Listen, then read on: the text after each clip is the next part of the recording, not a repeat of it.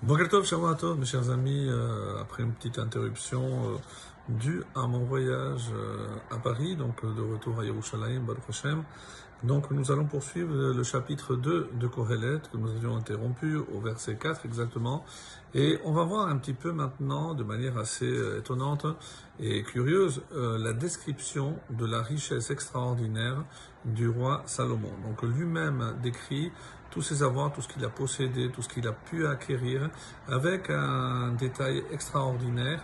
Et on va voir également que toutes les acquisitions sont au nombre de 7. 7, un petit peu comme le chiffre qui exprime ce monde-ci, parce que euh, il a pu obtenir tout ce qu'un homme peut désirer ici-bas dans ce monde.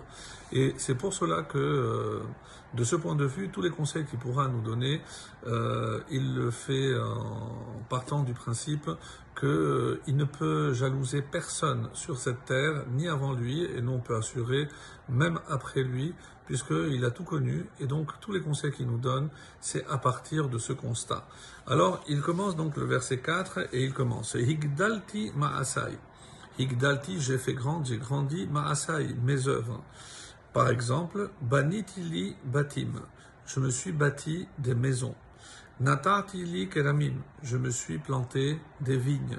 Autrement dit, je n'avais besoin de personne, j'avais tout à ma portée de main. Asitili ganot ou je me suis fait des jardins, soit des vergers, soit des parcs, comme les riches avaient l'habitude de faire euh, dans les châteaux, des parcs pour euh, leur plaisir. Kolperi. Et j'ai planté, j'y ai planté dans ces parcs, dans ces jardins, des arbres de tout fruit.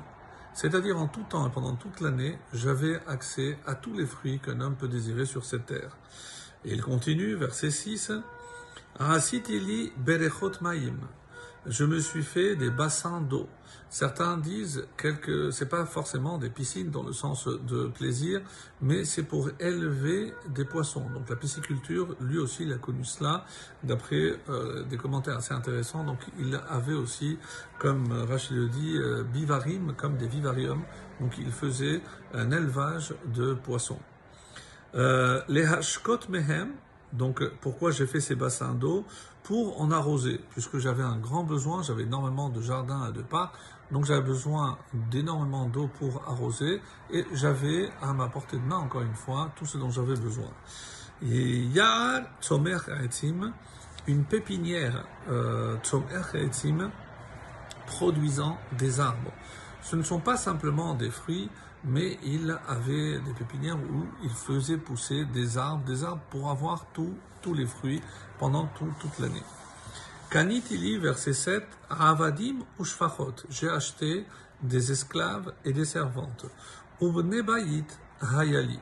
Alors, quelle différence? Certains disent que ces servantes et ces esclaves étaient comme à la, maison, Benebaït était considéré comme euh, habitant la maison, et il y en a qui disent non, par exemple, Metsudot David nous dit Benebaït, Hema Memonim al ce sont ceux qui sont responsables hein, du bon fonctionnement de la maison, les Bidvaratzorer, donc s'il manque quelque chose, Veloya Kevet.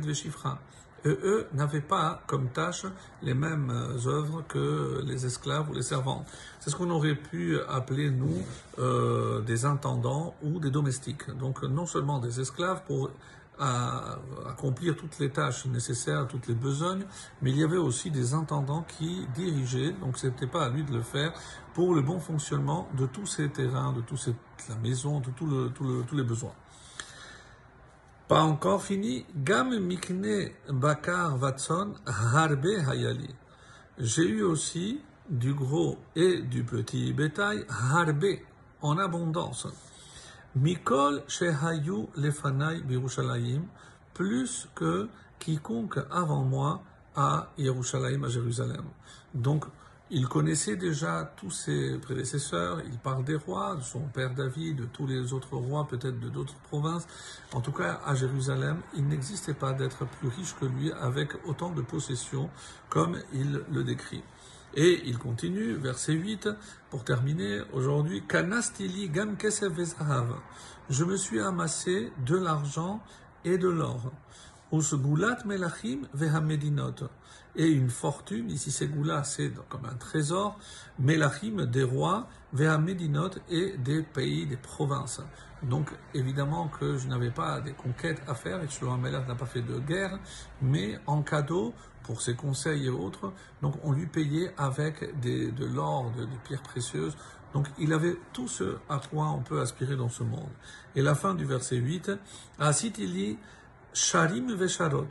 Je me suis procuré des chanteurs et des chanteuses. Vetaranugot bene adam. Et les délices des fils de l'homme, euh, tous les délices auxquels un homme peut aspirer. Shida veshidot. Et là, c'est un petit peu difficile. Il y a plusieurs explications à ce terme. Alors, d'après la Septante, c'est des échansons et des sommelières pour servir le vin. Les chaded, c'est peut-être servir. D'autres disent que c'est des coffres, des remèdes, des médicaments, des carrosses, des princesses et, d'après le Ralbag, des instruments de musique.